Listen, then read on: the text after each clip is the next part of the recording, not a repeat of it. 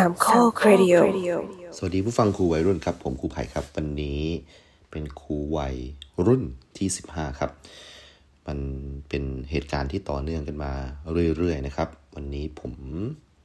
ขอย้อนกลับไปสักหน่อยนะครับในวันที่ผมนะครับยังไม่ได้มาเรียนนะครับที่มหาวิทยาลัยในกรุงเทพมหานครนะครับในระดับชั้นปริญญาโทตอนนั้นกำลังทำเรื่องอยู่นะครับแล้วก็ผมกับแฟนผมเนี่ยนะครับก็ได้ไปจัดการเอกสารนะครับเพื่อจะดำเนินการขั้นสุดท้ายก่อนที่เราจะต้องลาราชการมาศึกษาต่อนะครับในบรรดาเอกสารหลายๆอย่างนะครับที่ผมเห็นแฟนผมเขาเก็บนะครับเขาจะเก็บจดหมายอยู่ปึ้งหนึ่งนะครับที่ผมรู้สึกแปลกประหลาดมากนะครับก็คือเป็นจดหมายที่เขานะครับเขียนไปมานะครับกับญาติของเขานะซึ่งเป็นน้าคนหนึ่งนะครับนะซึ่งอยู่กรุงเทพนะครับน้าคนนี้ชื่อน้าดาวนะครับนะแล้วก็เป็นคนที่หน้าตาสวยมากนะครับเราเคยเจอน้าดาวประมาณสักครั้งสองครั้งก่อนหน้านี้นะครับแล้วก็แกก็มาที่บ้านนะครับที่ประจวบนี่บ่อยนะครับก็นะครับด้วยความสนิทสนมเลยเนาะสมัยนั้นโทรศัพท์อะไรมันก็ยังไม่ได้แบบล้ำเหมือนสมัยนี้นะครับนะเราจะส่งข้อความกันนะครับโดยถ้าเป็นผมเนี่ยนะครับก็จะใช้โทรไปเลยดีกว่านะครับแต่ว่าเด็กผู้หญิงเนาะแล้วก็น้าผู้หญิงด้วยนะครับเขาก็จะเขียนจดหมายถึงกันนะครับในตัวจดหมายก็ไม่มีอะไรมากครับก็ถามสารทุกข์สุขดิบนะครับตามสไตล์ของคนเป็นญาติกันนะครับก็ผมก็เห็นว่าโอ้โหเขาพูดคุยกันนะฮะผ่านจดหมายยังมีคนแบบชนิดอย่างนี้จริงๆอยู่หรือนะครับเพราะว่าแม้ว่าผมนะจะเป็นลูกนะครับของบ้านที่เป็นแบบไปรษณีย์นะพ่อผมเป็นไปรษณีย์นะครับผมยังไม่เคยแบบส่งจดหมายอะไรเยอะขนาดนี้เลยนะครับนะผมก็รู้สึกแปลกใจมากนะครับนะงั้นการส่งจดหมายเนี่ยนะครับอ่าเป็นอะไรที่ผมมักจะถามคุณพ่อว่าถามจริงเถอะคนเนี่ยมันไม่ได้ส่งจดหมายอะไรเยอะขนาดนี้แล้วแบบไปรษณีย์อยู่ได้ยังไงเนี่ยครับพ่อก็เล่าให้ฟังว่าอืมไปรษณีย์จริงๆแล้วเคยเป็นหน่วยงานหรือว่าเป็นอาชีพที่ยิ่งใหญ่มากนะครับพ่อเคยเล่าให้ฟังว่าตอนนั้นเนี่ยพ่อสอบได้นะครับเป็นแบงค์นะครับทำงานรถไฟนะครับแล้วก็ไปรษณีย์นะครับก็ดูเหมือนจะเป็นงานที่มั่นคงมากๆนะครับสำหรับคนที่จบบัญชีอย่างพ่อผมนะครับนะให้เลือกนะครับงั้นพ่อผมก็ฝันแล้วว่าอยากจะใส่ชุดแบบสูทหรูๆนะครับนะเหมือนกับพนักงานแบงค์นะครับนะเพราะว่ามันดูน่าเชื่อถือแล้วก็ดูเท่นะครับนะพ่ออยากทำงานแบงค์มากๆนะครับปรากฏว่าปู่บอกให้ทำงานไปรษณีย์นะครับนะปู่กับพ่อนะครับก็เหมือนกับผมกับพ่อเลยนะครับเราก็ทะเลาะกันนะครับว่าเออนะผมก็มีความฝันของผมเลยเนี่ยทำไมถึงต้องบังคับให้ผมต้องเป็นอีกอย่างนึงที่ผมไม่ชอบด้วยนะครับแต่สุดท้ายนะครับเราก็เลือกที่จะเชื่อฟังนะครับคุณพ่อของเรานะครับทั้งคู่นะฮะอย่างเช่นผมก็ต้องไปเป็นครูทุกวันเนี่ยก็เพราะว่าผมเชื่อฟังพ่อผมนี่แหละนะฮะเราเราก็อาจจะไม่มีความสุขในช่วงต้นๆเหมือนกันทั้งคู่เช่นเดียวกันนะฮะแต่ว่าคุณพ่อผมก็บอกว่ามันเป็นงานที่น่าภาคภูมิใจในช่วงแรกมากๆนะครับพ่อบอกว่าพ่ออยู่ที่ตัวเคาน์เตอร์นะครับแล้วก็จะต้องมีตัวเป็นเหมือนตัวตอกนะครับที่จะบอกครับการรายละเอียดของจดหมายฉบับนั้นๆนะครับก็ไต่เต้าไปนะครับพอเรียนโรงเรียนไปรษณีย์นะครับซึ่งเป็นโรงเรียนที่จบออกมาเนี่ยอาจจะคล้ายๆเป็นหัวหน้าเลยไม่ต้องมาเป็นแบบคนส่งจดหมายประมาณนี้นะครับนะเพราะว่าจบบัญชีด้วยอะไรประมาณนี้นะครับก็สามารถที่จะเป็นเมเนเจอร์นะครับของแต่ละอันแต่ละศูนย์ได้ประมาณนี้นะครับเพราะก็เรื่องที่จะไปเป็นนะครับนายไปรษณีย์ที่จังหวัดยะลาครับที่ผมเคยเล่าให้ฟังไปนะครับเอ่อเอาจริงๆแล้วไปรษณีย์จะคึกคักมากๆเลยครับทุกๆช่วงนะครับเวลาที่มีฟุตบอลโลกนะครับเวลามีฟุตบอลโลกเนี่ยนะครับมันก็จะมีการขายไปรษณียบัตรนะครับโดยความที่ผมนะเป็นลูกนะที่กตัญญูมากๆนะครับนะก็จะเอาไปรษณียบัตรไปขายที่โรงเรียนช่วยคุณพ่อนะครับนะก็ตอนนั้นไม่รู้ครับว่าไปรษณียบัตรเนี่ยมันมีประโยชน์อย่างไรนะครับแล้วทำไมเราต้องขายกันด้วยนะครับนะแล้วไปรษณีย์ได้อะไรจากการขายตรงนี้นะครับนะก็แน่นอนว่าไปรษณีย์เนี่ยนะครับคนเนี่ยนะฮะไม่ค่อยที่จะส่งจดหมายกันนะครับแต่ถ้าเกิดเป็นช่วงบอลยูโรกับบอลโลกเนี่ยครับคนจะซื้อไปรษณียบัตรเนี่ยเป็นแบบใบละสองบาทใช่ไหมฮะก็ซื้อหนึ่งร้อย สองร้อยบางคนซื้อเป็นพันนะครับนะ ผมยังจำได้ว่าผมเคยเอาปริญญาบัตรนะครับไปให้อาจารย์วราลักษณ์เนี่ยครับนะแกสั่งประมาณห้าร้อยนะครับโอ้โหรู้สึกว่าแบบแกเป็นคนที่อุดหนุนผมเยอะมากนะครับแล้วก็แกก็เหมือนจะเชียร์ทีมบราซิลของแกนั่นแหละแล้วเหมือนว่าจะจะถูกด้วยนะครับเหมือนแกจะถูกรางวัลเล็กๆรางวัลนึงด้วยนะครับในปีนั้นนะฮะเราช่วยพ่อขายไปสนียบัตรมาตลอดจนเราโตก็เลยถามพ่อว่าพ่อเอ่อหนังสือพิมพ์ที่เขาแจกรางวัลเนี่ยเขาได้อะไรจากไปสนีหรอในเมื่อไปสนีเนี่ยนะขายไปสนียบัตรนะแล้วก็สตังค์ก็กลับเข้าไปสนีแล้วไปสนียบัตรเนี่ยมันเป็นอะไรที่เบิดกับเป็นสินค้าของไปรษณีย์นะครับหนังสือพิมพ์ไม่เห็นได้อะไรเลยนะครับพ่อก็บอกว่าไปรษณียบัตรเนี่ยมันเป็นกระดาษชั้นดีนะกระดาษที่ถ้าเป็นคุณภาพเนี่ยครับคือดีกว่ากระดาษหนังสือพิมพ์เยอะนะครับพ่อบอกว่าไปรษณียบัตรเนี่ยหนึ่งหนึ่งใบเนี่ยมันสามารถที่จะ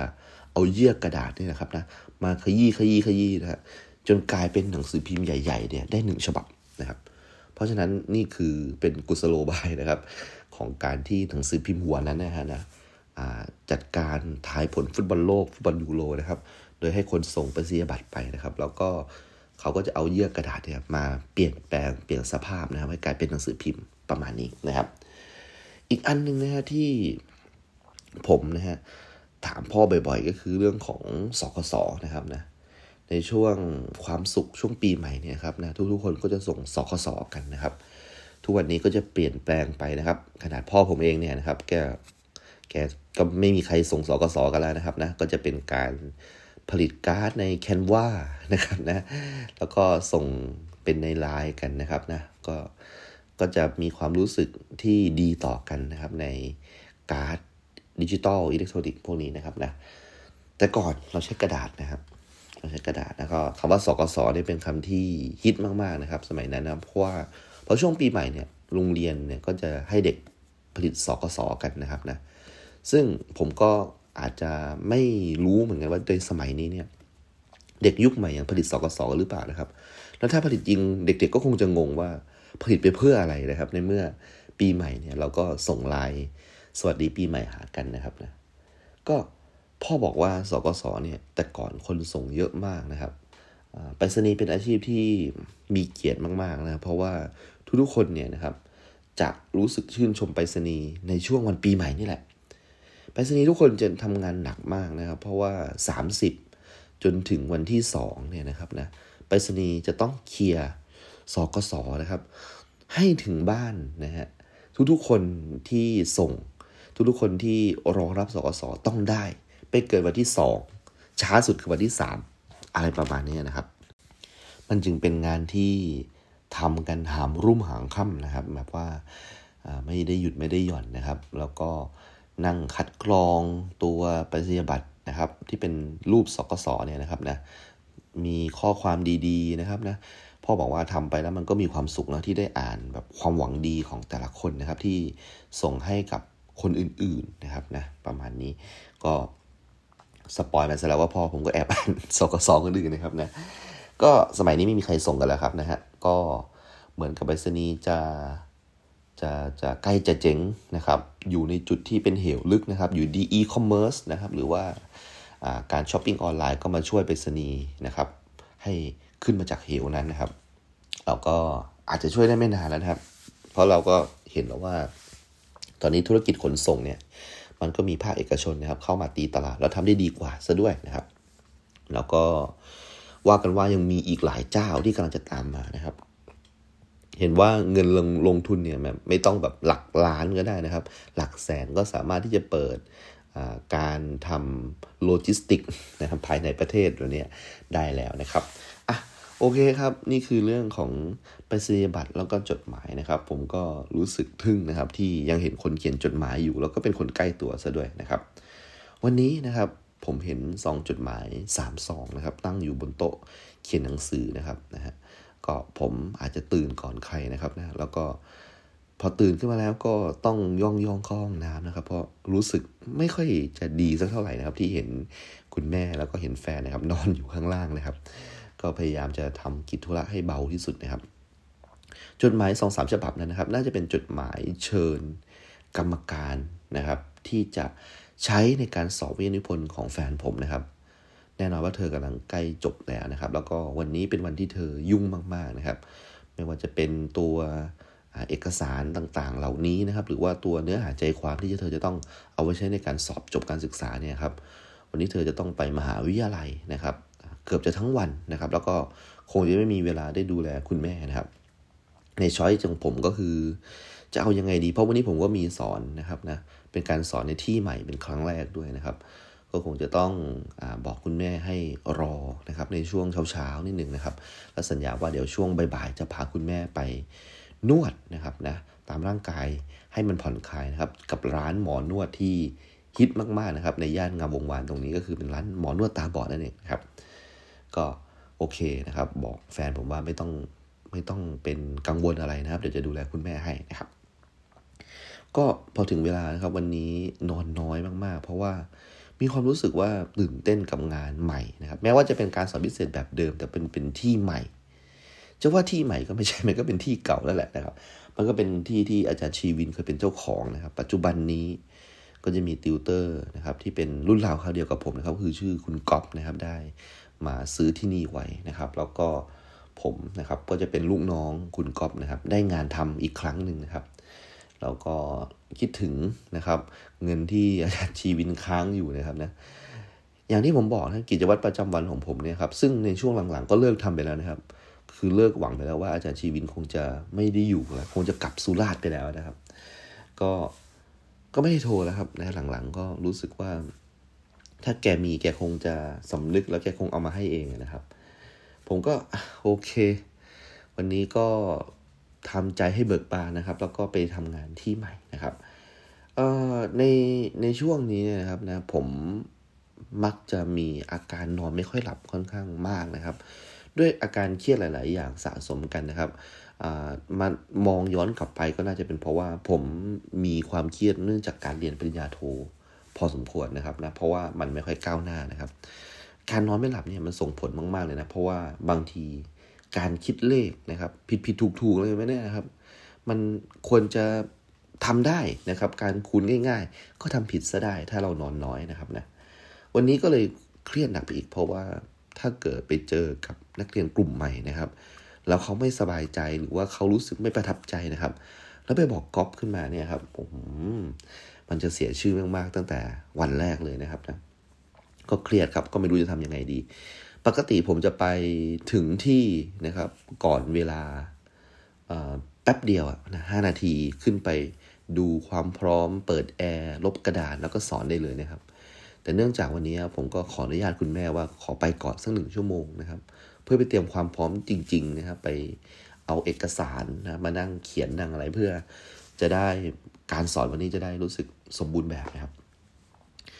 อ่ามันจะมีห้องอยู่ห้องหนึ่งนะครับของกวดวิชาเนี่ยครับที่เป็นปึ้งนะฮะในการกองเอกสารนะครับก็อย่างที่บอกว่าเราใช้หนังสือ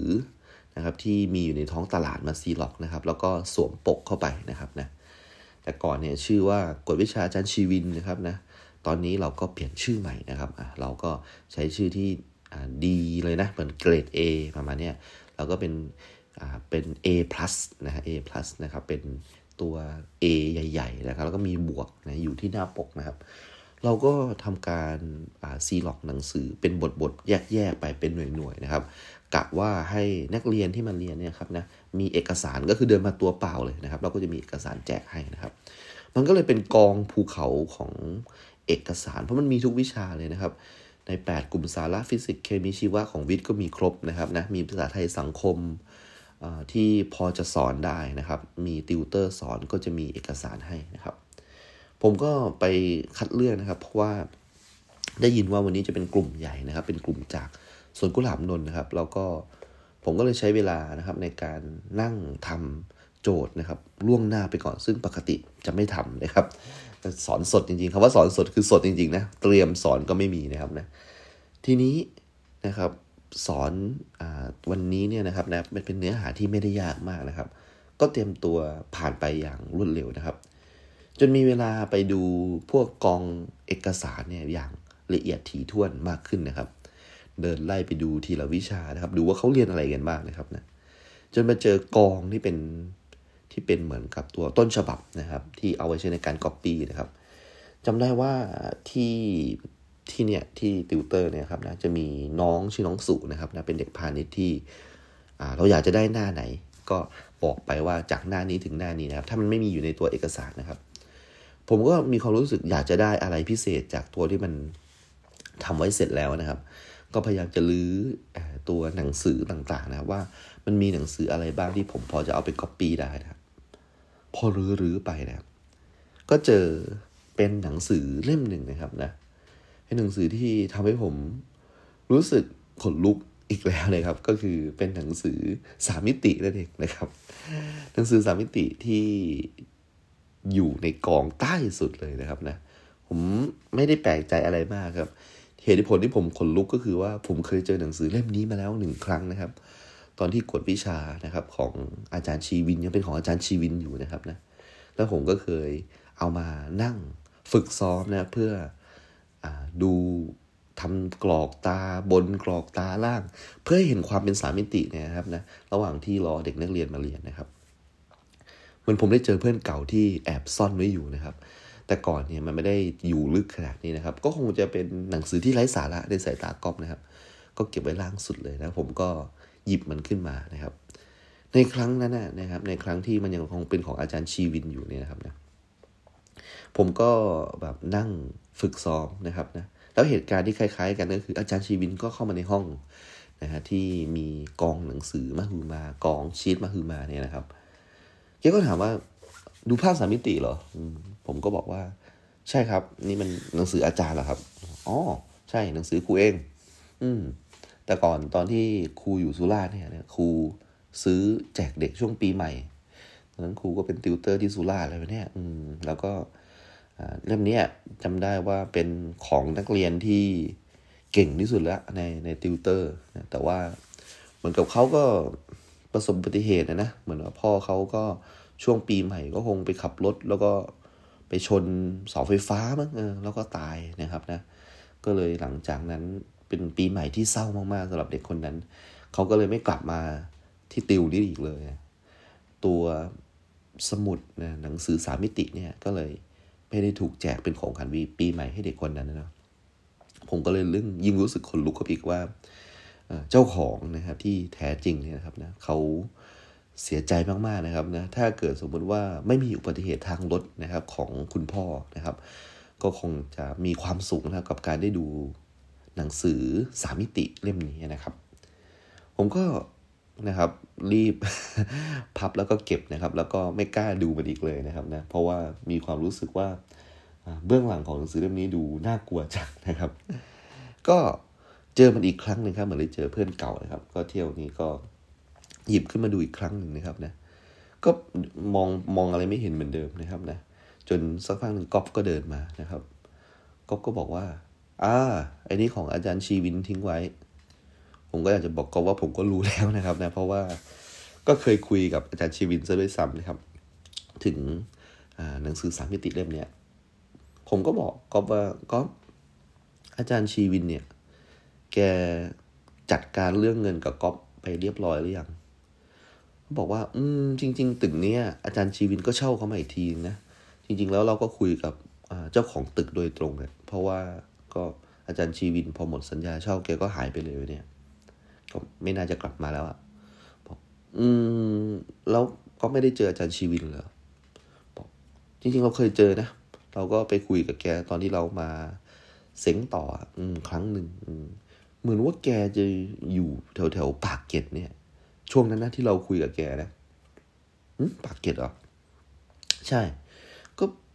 แถวๆโซนหมู่บ้านเอื้ออาทรนี่แหละเราเราเราไม่มั่นใจบอกเฮ้ยจริงๆเหรอแกอยู่แถวๆนั้นเหรอบอก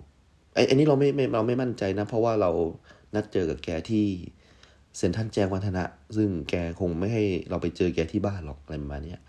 ก็แบบนั่งคุยกันเรื่องสัญญานั่งคุยกันเรื่องของแบบเนี่ยรวมถึงสมบัติที่แกทิ้งไว้ด้วยอะไรประมาณนี้บอกอืมโอเคโอเคอ่ะโอเคแกกลับไปแล้วเนาะก็คงไม่อยู่แล้วแหละอืมตั้งหน้าตั้งตาทำงานให้ดีเถอะนะครับอ่ะก็ด้วยความเป็นคนรุ่นเราคราวเดียวนะก็พูดกันตรงๆนะครับ นะครับหลังจากที่ผมได้สอนนะครับกลุ่มเด็กนะครับของสวนกุหลาบนนท์นะซึ่งเป็นเด็กที่ดีมากนะครับแล้วก็มีน้องๆนะครับนะที่มาเนี่ยแกไม่ได้แบบอยากจะแบบมาเรียนมุ่งมั่นเพื่อจะแบบสอบอะไรขนาดนั้นนะครับเหมือนกับแค่จะมารอเวลาไปสวนจตุจักรแค่นั้นเองนะครับผมก็เลยพาคุณแม่นะครับไปร้านหมอตาบอดนะครับก็อย่างที่ทุกท่านทราบนะครับว่าคุณหมอนะที่ตาบอดนะครับเหมือนจะรู้จักนะกับอาจารย์ชีวินแล้วก็บอกด้วยว่าเฮ้ยอาจารย์ชีวินยังอยู่แถวนี้นะยังไม่ได้ไปกลับกลับไปสุราษฎร์อย่างที่ก๊อฟว่านะครับนะเอ่อตอนที่นวดกันเสร็จแล้วเนี่ยนะครับนะผมก็เลยเหมือนประมาณว่าซักถามเพิ่มเติมนะครับกับคุณหมอที่ตาบอดนะคุณหมอจับเส้นคนเนี้ยว่า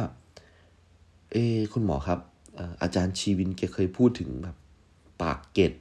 หรือว่าพูดถึงหมู่บ้านเอื้ออาทรอะไรแบบนี้มั้งหรือเปล่าคุณหมอก็พยายามนึกนะครับอืม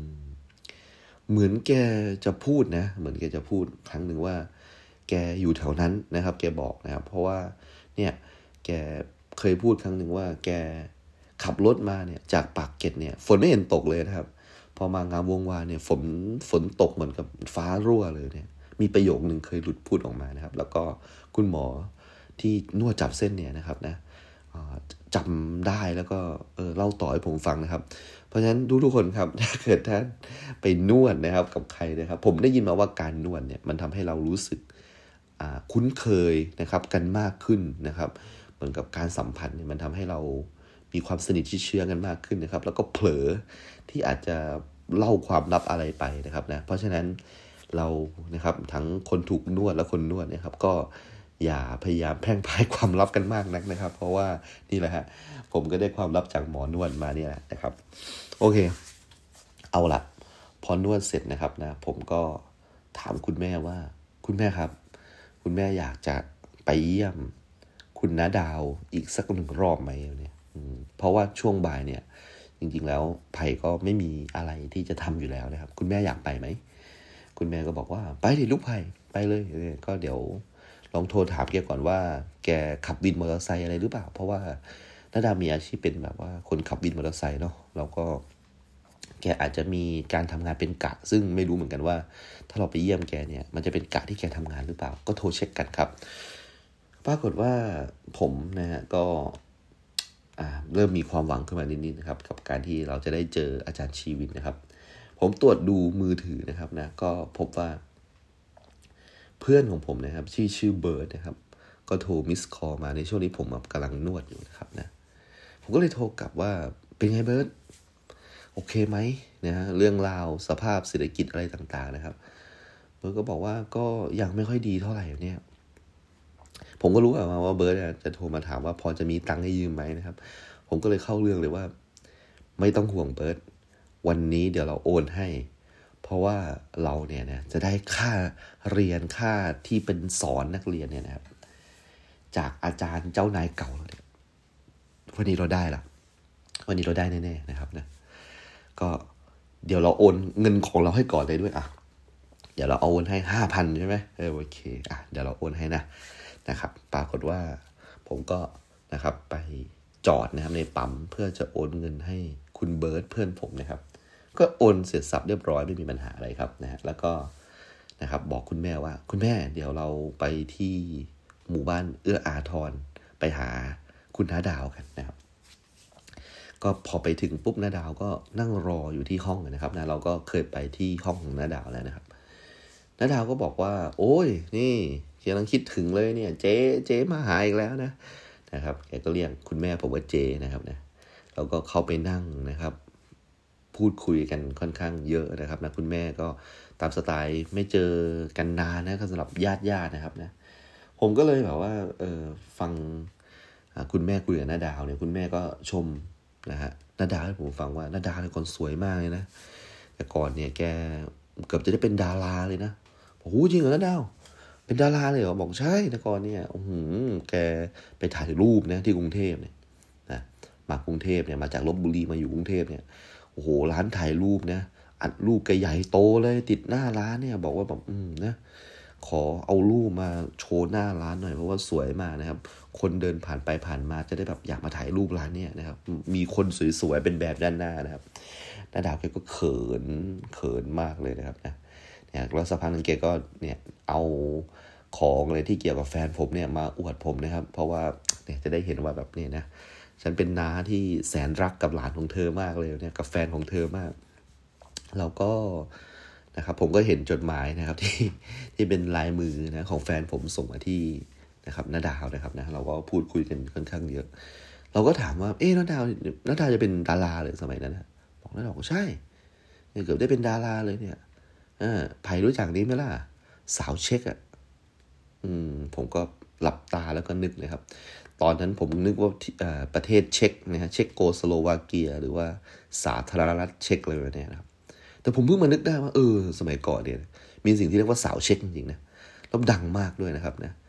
คงจะเป็นแผนการตลาดของบริษัทเนสกาแฟมั้งนะฮะ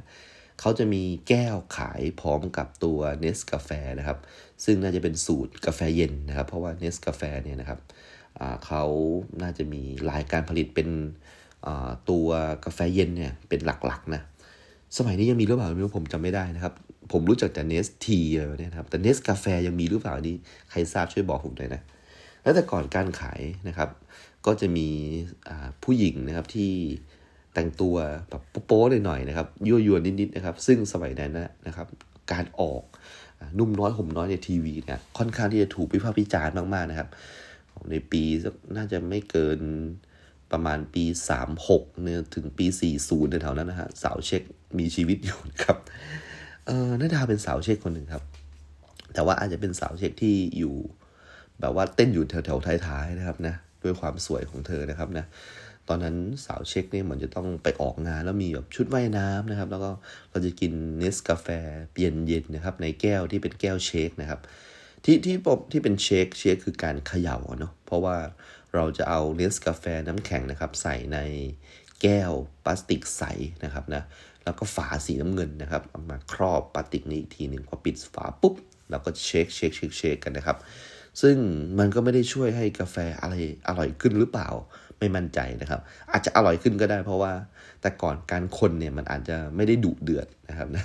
พอเราเชคเนี่ยมันจะดุเดือดมากกว่านะครับรสชาติก็อร่อยนะผมจำได้ในความทรงจำวัยเด็กของผมเนี่ยนะครับผมเคยกินเนสกาแฟเชคเนี่ยนะครับนะอยู่หลายครั้งเหมือนกันนะครับก็เพิ่งจะรู้ว่าในโฆษณาที่ดูตั้งแต่เด็กเนี่ยนะครับมีน้าดาวอยู่อย่างนั้นด้วยนะครับนะก็รู้สึกว่าน้าดาวน่าจะเป็นดาราที่ตกอับที่สุดนะครับนะเพราะว่าสุดท้ายแกมาขับวินมอเตอร์ไซค์อยู่ปากเกร็ดเนี่ยนะครับนะแล้วก็ใช้ชีวิตนะครับอยู่ในแฟลตเล็กๆนะครับในชุมชนหมู่บ้านเอื้ออาทรนะครับในระหว่างนั้นนะผมก็เลยรู้สึกว่าเอาล่ะถึงเวลาที่จะต้องเข้าเรื่องแล้วหลังจากที่ละลายพฤติกรรมกันนานมานานพอสมควรนะครับผมก็ถามน้าดาวว่าน้าดาวครับน้าดาวเคยเจอ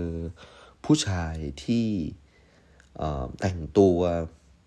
ภูมิฐานเหมือนพนักงานแบงค์ไหมครับน้าดาวเขาอยู่แถวๆนี้น้าดาวอาจจะเคยไปรับไปส่งเขานะครับเพราะว่าน้าดาวรู้จักคนมากในฐานะที่แบบเป็นวินมอเตอร์ไซค์ประมาณนี้น้าดาวก็บอกว่าจริงๆมีนะเป็นอาจารย์ด้วยน้าดาวเป็นอาจารย์ด้วยครับบอกใช่แกแต่งตัวดีมากทุกๆวันเนี่ยแกก็จะออกมาจากห้องเนี่ยทุกคนจะเห็นแกแบบแต่งตัวแบบเนี้ยบมากเลยเนี่ยเนี่ยห้องของแกเนี่ยถ้าเกิดออกมาหน้าระเบียงเนี่ยมองไปตึกตรงข้ามก็เห็นแล้วเนี่ยเนี่ยบางทีน้านะก็จะส่งแกเนี่ยเป็นคนแรกเลยของวันเพราะว่าแกเนี่ยก็จะติดรถน้าเนี่ยไปที่วินประมาณนี้แล้วก็ไปเดินทางอะไรกันไปต่อก็ก็ว่ากันไปน้าจำได้ว่าแต่ก่อนเนี่ยแกน่าจะมีรถนะแต่เหมือนจะเป็นรถของแฟนแกประมาณนี้เออแล้วรถแกเนี่ยแต่ก่อนเนี่ยเหมือนกับแกเคยบอกว่าแกเคยมีรถแล้วแกก็ขายไปแล้วประมาณนี้นะเหมือนแกจะมีปัญหาเรื่องหนี้อะไรอยู่เนี่ยด้วยข้อมูลพื้นฐานพวกนี้นะครับผมค่อนข้างที่จะมั่นใจเลยว่าผมเจออาจารย์ชีวินแล้วครับแกอยู่แถวๆนี้แหละครับนะอยู่เยื้องๆกับผมไม่ไกลตรงนี้เลยครับนะตอนนี้ผมมองเข้าไปนะครับในห้องที่คาดว่าน่าจะเป็นห้องของอาจารย์ชีวินนะครับแล้วผมก็รวบรวมความกล้านะครับนะเปิดโทรศัพท์มือถือนะครับแล้วก็ไล่นะครับในรายชื่อแล้วก็เจอชื่ออาจารย์ชีวินนะครับแต่ด้วยความที่ผมยังกลัวแล้วก็ไม่กล้าเผชิญหน้านะครับผมก็เลยขอช่วยคุณแม่ว่าคุณแม่ครับเดี๋ยวคุณแม่ ช่วยนั่งที่ด้านหน้าห้องหน่อยได้ไหมครับบอกอ่าลูกไผ่มีอะไรเหรอคุณแม่มองไปที่ห้องนั้นนะดูซิว่ามีใครออกมาหรือเปล่าเนี่ยเดี๋ยวไผ่จะโทรเข้าไปนะซึ่งผมเนี่ยนะครับก็ขี้ขลาดมากนะผมเอาตัวแอบไว้อยู่ในห้องนะครับหลังชนกับกำแพงนะครับแล้วก็ให้คุณแม่นะครับดูว่ามีใครออกมาหรือเปล่านะครับปรากฏว่าสิ่งที่ผมนะครับนะได้ยินจากคุณแม่ก็คือว่าพอผมกดโทรปุ๊บนะครับเที่ยวนี้นะครับก็คล้ายๆเดิมครับก็คือว่าแกก็ไม่รับโทรศัพท์ผมหลังจากที่ผมไม่โทรมานานแล้วด้วยนะแกก็คงยังไม่รับโทรศัพท์ผมนะครับผมพยายามจะเงียบนะครับแล้วเงี่ยหูฟังนะครับแม้ว่ามันจะไกลมากนะครับดูเป็นเรื่องที่เสียสติมากๆที่จะได้ยินเสียงโทรศัพท์จากอีกตึกนึงนะครับแต่เหมือนโซนประสาทผมนะครับก็อาจจะจินตนาการไปเองมั้งว่าเฮ้ยอีกตึกนึงเนี่ยมีเสียงโทรศัพท์เข้าจริงๆนะสักพักนึงไอ้เสียงตรงนี้นะครับจากที่มันแบบว่าอยู่ในระยะที่ไกลมากและเบามากอยู่ดีมันก็ดังขึ้นมาครับผมแล้วคุณแม่เนี่ยก็บอกว่าลูกไผ่ลูกไผ่แกออกมาแล้วบอกหรอแม่ใช่แกออกมาแล้วเนี่ยแกเอาโทรศัพท์ออกมาด้วยผมก็แบบเตรียมตัวโทรศัพท์ครับเอาโทรศัพท์ประกบไปที่หูแล้วก็พร้อมที่จะพูดคุยนะครับในการทวงนะครับค่าเรียนของผมนะครับอยู่ดีโทรศัพท์นะฮะจากเสียงสัญญาณรอสายก็เป็นเสียงคู่สนทนาจากอีกปลายด้านนึงครับผมก็ถามว่าสวัสดีครับอาจารย์แล้วแกก็บอกว่าอ้าวไพบอกอาจารย์อยู่ไหนครับอ๋ออ๋อครูมาทำธุระที่สุราษฎร์เนี่ยอืมครับอาจารย์อาจารย์จะกลับมากรุงเทพเมื่อไหร่ครับอ๋อเดี๋ยวครูก็คงจะกลับแหละเออเนี่ยนะครูกลับมาขายสวนยางที่สุราษฎร์เนี่ยนะอืมเนี่ยเขากำลังติดต่อเรื่องของการจ่ายไปที่ดินเลยเนี่ยนะก็น่าเดี๋ยวใกล้จะเสร็จแล้วแหละเดี๋ยวได้มาสิบห้าล้านเดี๋ยวครูโอนให้ไผ่แล้วกันนะเอ่ออาจารย์ครับสุราษฎร์ฝนตกไหมครับอ๋อตอนนั้นแกก็เลิกลางแล้วนะครับนะพอแกอยู่ปากเกร็ดนี่แหละครับก็ไม่ได้ตกอะไรมากนะอืมแล้วไผ่เป็นไงบ้างไผ่สบายดีไหมบอกว่าก็ไม่ค่อยสบายครับอาจารย์ก็ไม่มีแบบรายได้สอนพิเศษเลยครับอาจารย์พออาจารย์ไปนะครับเนี่ยครับความเป็นคนไทยนะครับเราก็จะพี่นอกพี่เทานะฮะตอนแรกจะมาทวงเงินเขาแท้ๆนะครับพอเขาชวนคุยดีๆก็ก็คุยดีด้วยครับเนี่ยบอกอืมพายครูขอโทษด้วยนะอืมถ้ายังไงก็เดี๋ยวครูจะรีบหามาให้เดี๋ยวถ้าเสร็จแล้วเนี่ยครูเห็นพี่ไผ่โทรมาตลอดแล้วแหละยังไงไผ่ก็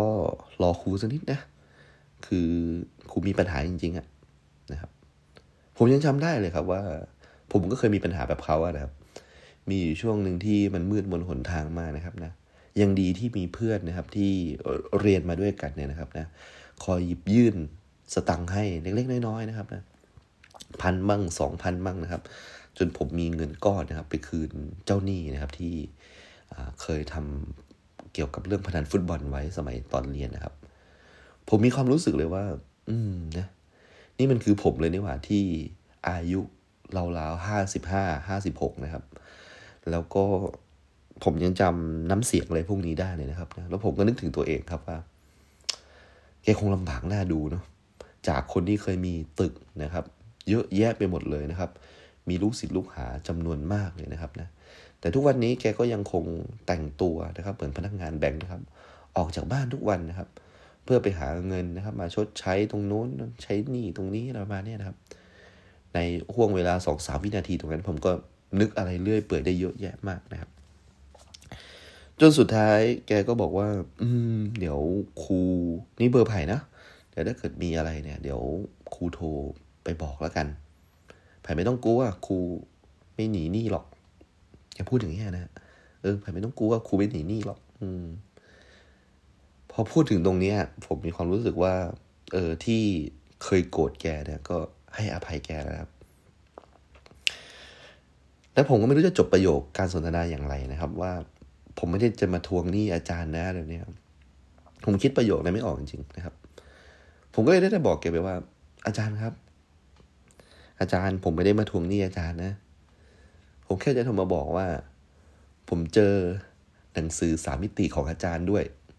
ตอนนี้ผมมาสอนที่ติวเตอร์ที่ก๊อปดูแลอยู่ถ้าอาจารย์อยากจะได้เนี่ยเดี๋ยวผมเอามาให้แล้วกันนะถ้ามีโอกาสมากรุงเทพก็โทรหาผมแล้วกันนะครับตอนนี้เนี่ยผมเก็บไว้อยู่ที่ผมนี่แหละบอกอ๋อหนังสือเล่มนั้นเองเออแล้วดูภาพสามมิติได้ยังอ่ะบอกว่าอืมยังเลยครับอาจารย์ยังไงอาจารย์ก็รักษาเนื้อรักษาตัวด้วยนะครับนะอาจารย์สู้ๆนะวันหนึ่งมันต้องสำเร็จครับอาจารย์อืมขอบคุณมากเลยนะภัยแล้วผมก็กดวางครับคุณแม่ก็กลับมาสะกิดผมว่าโอ้ยเขาเข้าไปแล้วเขาเข้าไปแล้วเขาเข้าไปในห้องแล้วบอกว่าครับแม่ เจ้านายเก่าภัยเองแหละหลังจากนั้นผมก็ตัดสินใจว่าอาจารย์ชีวินนะครับนะแกจะให้หรือไม่ให้สตังค์ผมเนี่ยครับมันไม่ใช่เรื่องใหญ่แล้วครับผมก็มีความรู้สึกว่าอย่างน้อยเนี่ยผมก็ยังเห็นว่าแกกำลังต่อสู้อยู่นะครับนะแกก็ยังไม่ได้ยอมแพ้นะครับ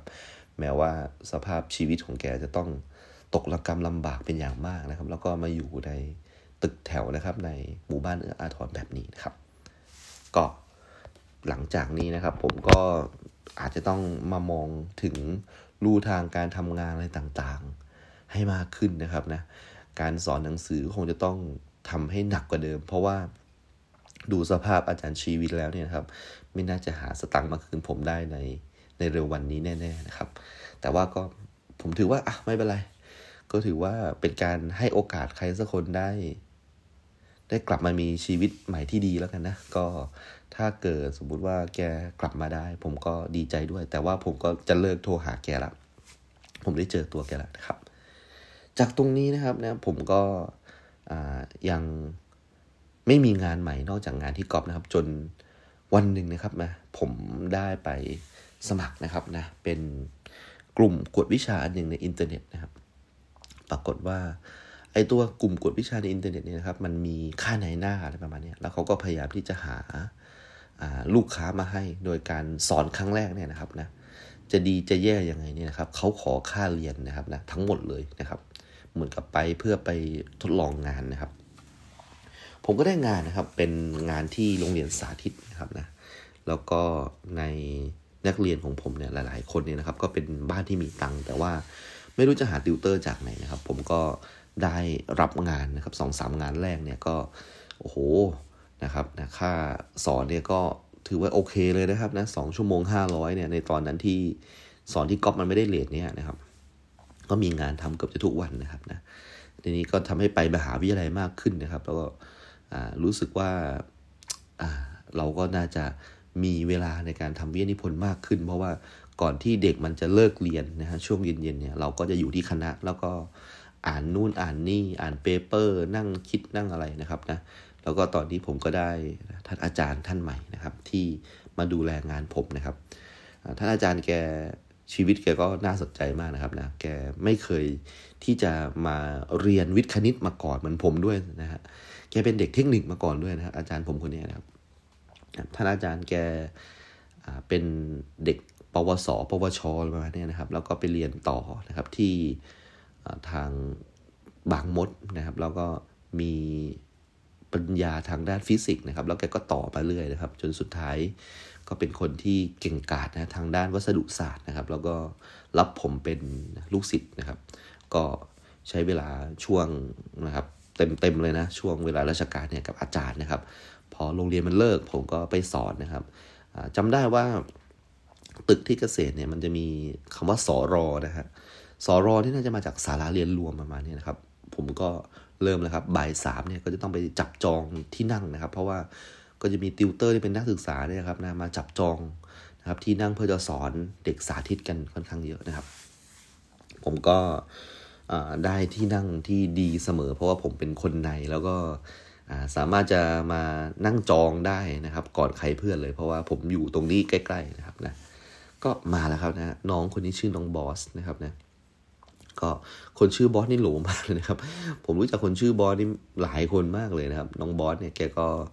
เป็นเด็กผู้ชายที่หน้าตาฉลาดเฉลียวนะครับแล้วก็ดูจะเก่งฟิสิกส์มากๆนะครับแกก็นะครับให้ผมสอนเกี่ยวกับฟิสิกส์นะครับที่เป็นชีทของโรงเรียนครับผมก็สอนแล้วก็คะแนนแกก็ดีขึ้นนะครับคุณแม่คุณที่ดูแลเนี่ยก็ค่อนข้างแฮปปี้แล้วก็เอนจอยมากนะครับชื่อเสียงของผมเนี่ยครับเริ่มกระชอนขึ้นมานะครับผมเคยได้ยินมาว่า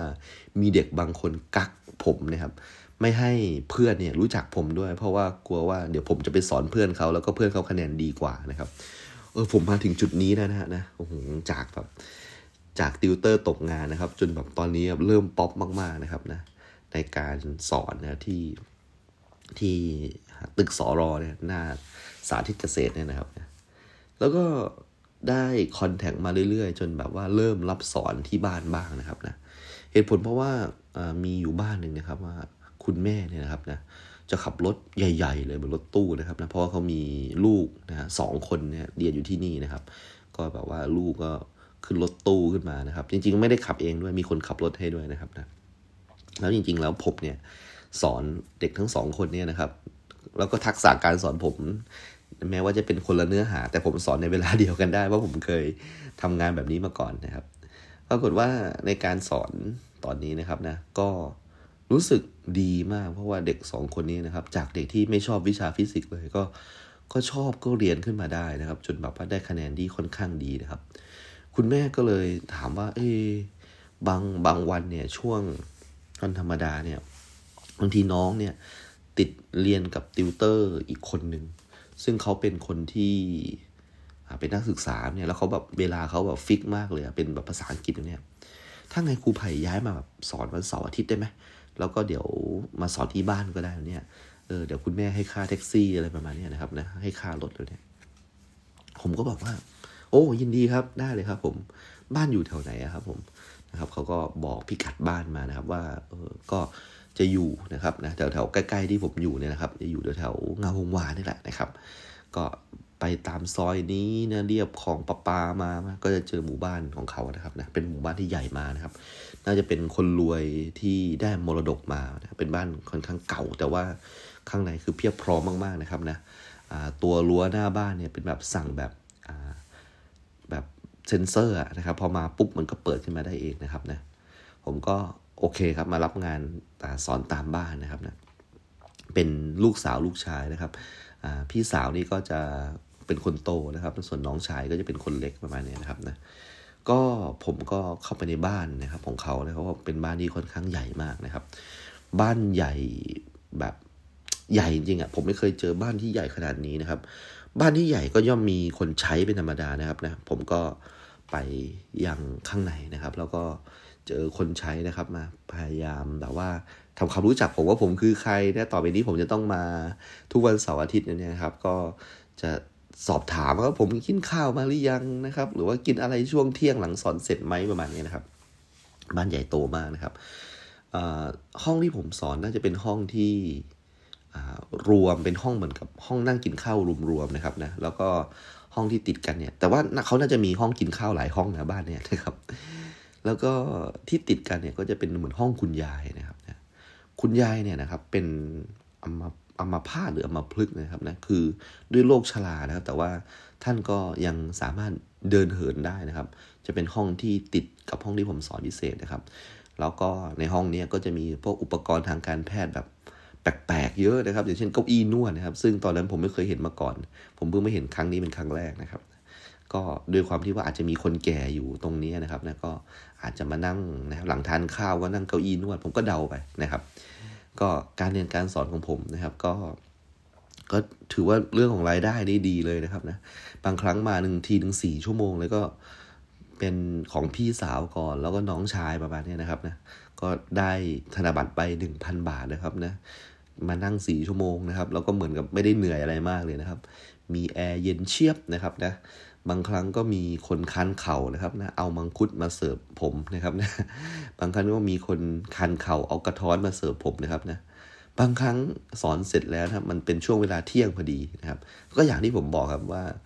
จุดที่ผมสอนมันเป็นโต๊ะกินข้าวนะครับทุกคนก็แบบมารวมตัวกินข้าวนะครับก็ปฏิเสธไม่ได้อีกนะครับก็ต้องกินข้าวไปด้วยนะครับนะจ นี่ก็คือเป็นแบบว่าน้ำจิตน้ำใจนะครับของของบ้านนี้นะครับนะ